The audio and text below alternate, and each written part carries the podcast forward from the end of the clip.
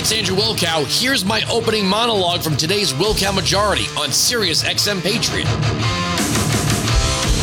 Well, any minute now, we're going to get the official word, something that we knew was coming down, and that is Kyle Rittenhouse is going to be found not guilty. And it's going to be due in part to this fool uh, of a an assistant uh, district attorney, Thomas Binger, who made not only an ass of himself, but insulted the court. And it almost seems like it was done on purpose. So they could say, well, he wasn't really innocent, it was a technicality. Headline The Daily Mail. Binger was set up for failure. Kenosha DA knew the case against Kyle Rittenhouse was a losing proposition and passed the buck to Thomas Binger, whose presentation had been marked with missteps and clashes with the judge. Now you're not going to get this, this, this angle, I guess, from American media. CNN, MSNBC, the, the legacy networks, and heritage newspapers have gone out of their way to ignore the evidence in the case. And this ought to be frightening to you. We are moving away from cases based on evidence to the media setting itself up as prosecutor and jury or judge and jury. Let me bring something along in a parallel of the Jussie Smollett case. All of the evidence, all of it, every single piece of evidence in that case pointed to him lying. Lying to police, lying to investigators, lying to the district attorney's office, lying. And the Soros backed state attorney Kim Foxx stepped in, I guess, allegedly after a call from someone in the Obama inner circle and just said, We're going to make this go away. But the media, the media didn't reel back and say, No, no, wait a second. You guys lied to us. The media ran endless stories. And let me let me before I get into the this the steak and potatoes of this piece. And then let me just fast forward. You, you know what the media wants? The media wants a riot. They want a riot. They would be the, you know what would make the media and the Democrats really happy right now because but Biden's poll numbers are dropping even further. They would love for Kyle Rittenhouse to be found not guilty or a mistrial declared. And when he makes his first public statement. They would love for him walk, to walk right to the top of the court steps and go, they're like, Mr. Rittenhouse, Mr. Rittenhouse, how do you feel about being found not guilty? Let's go, Brandon. That's what they would love. They would love it if Kyle Rittenhouse tore his shirt open and there was a Let's Go Brandon t shirt underneath. They would love it even more if his lawyer just handed him one of those t shirt guns. He was like, boom, boom, boom shooting "Let's Go Brandon" shirts out into the crowd. That would make the that would make MSNBC the happiest group of people that, that you've ever seen in your life. They want a riot so bad they can taste it. In a minute, I'm going to get to Karen Bass and other Democrats are trying to make you think this is about race. What Kyle Rittenhouse did was an act of white supremacy. You mean shooting other white people? Well, they were civil rights leaders. Well, why do they have guns? That being they they they just want they want this to end as badly as possible. If Kenosha burns tonight, Don Lemon will be the happiest happiest person you've ever seen. Chris Cuomo, Anderson Cooper were the happiest people. Uh, Abilio, what's it? Jim Acosta. Jim Acosta will be so happy if tonight, if Kenosha burns to the ground tonight. It'll thrill them to death.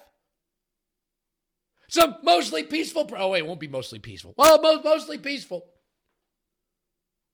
Mine's at 695 Patriot 957 2874. They love this. But they went out of their way to not cover the evidence. Whether it's Nick Sandmann or the Jussie Smollett case, the media is moving us into a very, very dangerous place right now. And that is trial by uninformed mob which is being created by the media itself. When they turn away from evidence in a case and they proclaim that someone is guilty before the court even opens up, itself to opening statements and the presentation of evidence. That's very dangerous. And that's what the media is doing right now. They want people hung in the town square because they said so. The media thinks it is their job to decide a case before, and, and then when evidence is presented. Remember the Duke lacrosse rape case? The more time went on, the more evidence came to light. The more the, the prosecution's case fell apart before our very eyes. The final, the final part, I don't know if you guys remember this, but the girl, I believe her name was Crystal Mangum, had gone and had a, you know, a rape case, a rape kit done. The DNA came back from multiple men, ew, but none of them, not a single match amongst the boys, the men she accused. So when it came down to DNA, a defining piece of evidence fell apart. I mean, it started with the submission of receipts, surveillance video, you know, individuals that were accused at a time that were clearly somewhere else, like an ATM, or had swiped the code key, the key fob for their dorm that all of the evidence that was presented shows that her story was complete, a complete fraud. The media didn't care. Those lacrosse players were guilty. And you know, it's somewhere on the streets of Chicago in freezing temperatures, there are white guys in MAGA hats with nooses and bottles of Clorox bleach that are looking for gay black men to assault. How many hate crime stories over the past decade or more that were championed by the media turned out to be complete hoaxes. It's almost all of them. So they didn't care about the evidence in this case. They wanted Kyle Rittenhouse's head on a, on a, on a stake, and that was it. So, into the piece. The choice of prosecutor for Kyle Rittenhouse's murder case could be a precise pointer as to how little confidence the county district attorney had in securing a conviction. Mike Graveley, the Kenosha County DA, would normally have taken the case himself, but instead handed it to prosecutor Thomas Binger, whose presentation of the case in Wisconsin has been marked by missteps and clashes with Judge Bruce Schroeder. Binger was set up for failure. One Kenosha legal insider told the Daily Mail Graveley is a superstar, and he knew this would sure tarnish him. According to conservative outlet Milwaukee right now Graveley pawned the case off to his unfortunate assistant district attorney Thomas Binger, who was left to spin uh, spin gold out of a pile of self-defense straw. Now, court observers believe that even if Rittenhouse is found guilty, Binger's performance has given him good grounds for appeal.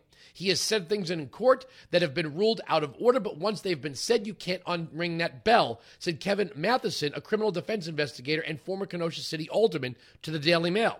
This is how Binger always operated. He pushes the envelope as far as he possibly can, but this time the whole world is watching him. So, in other words, he's a he's an Adam Schiff. Matheson Mathewson, who was unsuccessfully sued over a Facebook page in which he asked for people to turn up with guns to defend property during the August 2020 Kenosha riots, has been a frequent cl- critic of Graveley's office. But he respects the DA's prosecuting skills. He's by far the best prosecutor in the office, and he should have been the one presenting the Rittenhouse trial, the most high profile, difficult case his office is ever likely to handle.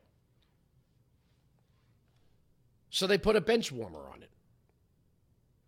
They put a bench warmer on it. They put a guy who's not much of a skilled prosecutor on this. I mean, he's 51, he's not brand new to this. But whatever, the DA himself, the DA himself refused to take the case. And Binger, by the way, was once a candidate in a neighboring community as a Democrat to be DA. He obviously did not win. Weinzig 695 Patriot 957 2874. When you question, I'm not a lawyer. Most of you are not lawyers. Some of you are lawyers. Some of you are lawyers. I get lawyers who listen to this program. You don't need to be a you don't have to be a lawyer or a court junkie to get that you don't question the Fifth Amendment rights of a defendant. That's I mean, that's so basic. A middle I mean, that's stuff they, they're they're teaching in middle school. I mean, you know, in between the 17 different genders and eight different recycling bins. Really, you should know this stuff. Now, either he's that much of a fool, but then again, again, he's 51 years old. He's been at this before. Or he did it on purpose because they knew they didn't have a case. Which is it? Weinzig 695, Patriot 957 2874. But the media wants to use this. The media so desperately wants to use this to take attention off of Joe Biden. I mean, we're going to get into I mean, it's it's sad that Jen Psaki has to go out on Twitter and say, "Oh, Kamala Harris is really important to to the team here." Why are you telling us that? Why are you telling us that? Why do we need to hear this? I want you to listen to Karen Bass, Representative Karen Bass. This is a question of race and the air fingers quote victims. Well, they were they were civil rights activists, not Antifa, civil rights activists. Cut ten. Uh, explain how you think there's a racial dimension to this well, case. Be, be, because remember now, where were those white men that were killed? They were at a protest protesting in solidarity for black folks. So to me, it was reminiscent of the civil rights movement when you had young white people that participated in the sit ins and the protests, and they were subject to beatings, they were subjects to shootings. Many of them were killed as well. And it's as though the judge is taking that very lightly. Remember, the judge in Rittenhouse case said you couldn't even refer to the people that were killed as victims. You could refer to them as rioters. Here you have a 17 year old boy who was driven by his mother across state lines with an automatic weapon. Frankly, she should have been detained for child endangerment. Oh my God. Okay. There were no automatic weapons. There were no automatic weapons. An AR 15 is not an automatic. I'm not going do, do me a favor. Love it. Love you guys. Please, we don't need to have 12 different phone calls explaining the technical differences between an M4 and an AR and an M16 and automatic and third. I think we're let's just we're clear on this. Let's just move on from that. There were no automatic weapons. There were no automatic weapons.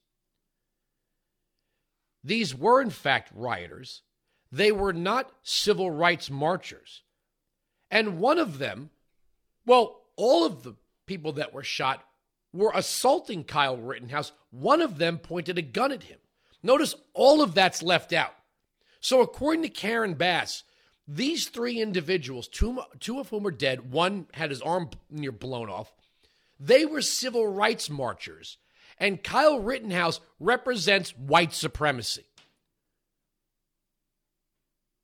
If you're going to say there shouldn't have been guns at this protest, then why did the guy who got shot in the arm bring a gun? And we're getting too bogged down in race here. But what Karen, are we supposed, you know, we're all sitting here, well, there's no black people here. This is, this is white. Why should it matter? Does it matter who pointed a gun at Kyle Rittenhouse? Does it matter who beat him over the head with a skateboard? Does that matter who kicked him when he's down? Does it matter? If they were black, would it matter? No. Would it matter if this were, eh, you know, if Kyle Rittenhouse were black? No. We're getting obsessed with race here because this is what the media is trying to do. They're trying to add race to this. But it wouldn't matter. If three black men were assaulting him with skateboards and pointing guns at him and he shot all three, it wouldn't matter if they were black or brown or Asian or white. It doesn't matter. You know what's also sad about this is they keep saying this boy, this boy, this boy. Have you noticed that most of these white Antifa protesters, yes, some of them are disgruntled, disgruntled 18, 19, 20 year olds.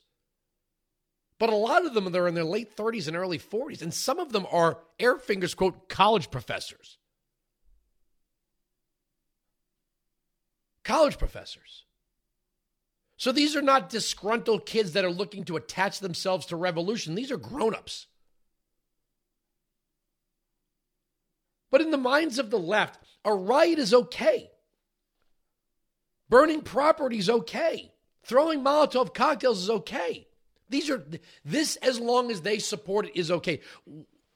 I would like someone to ask Karen Bass this.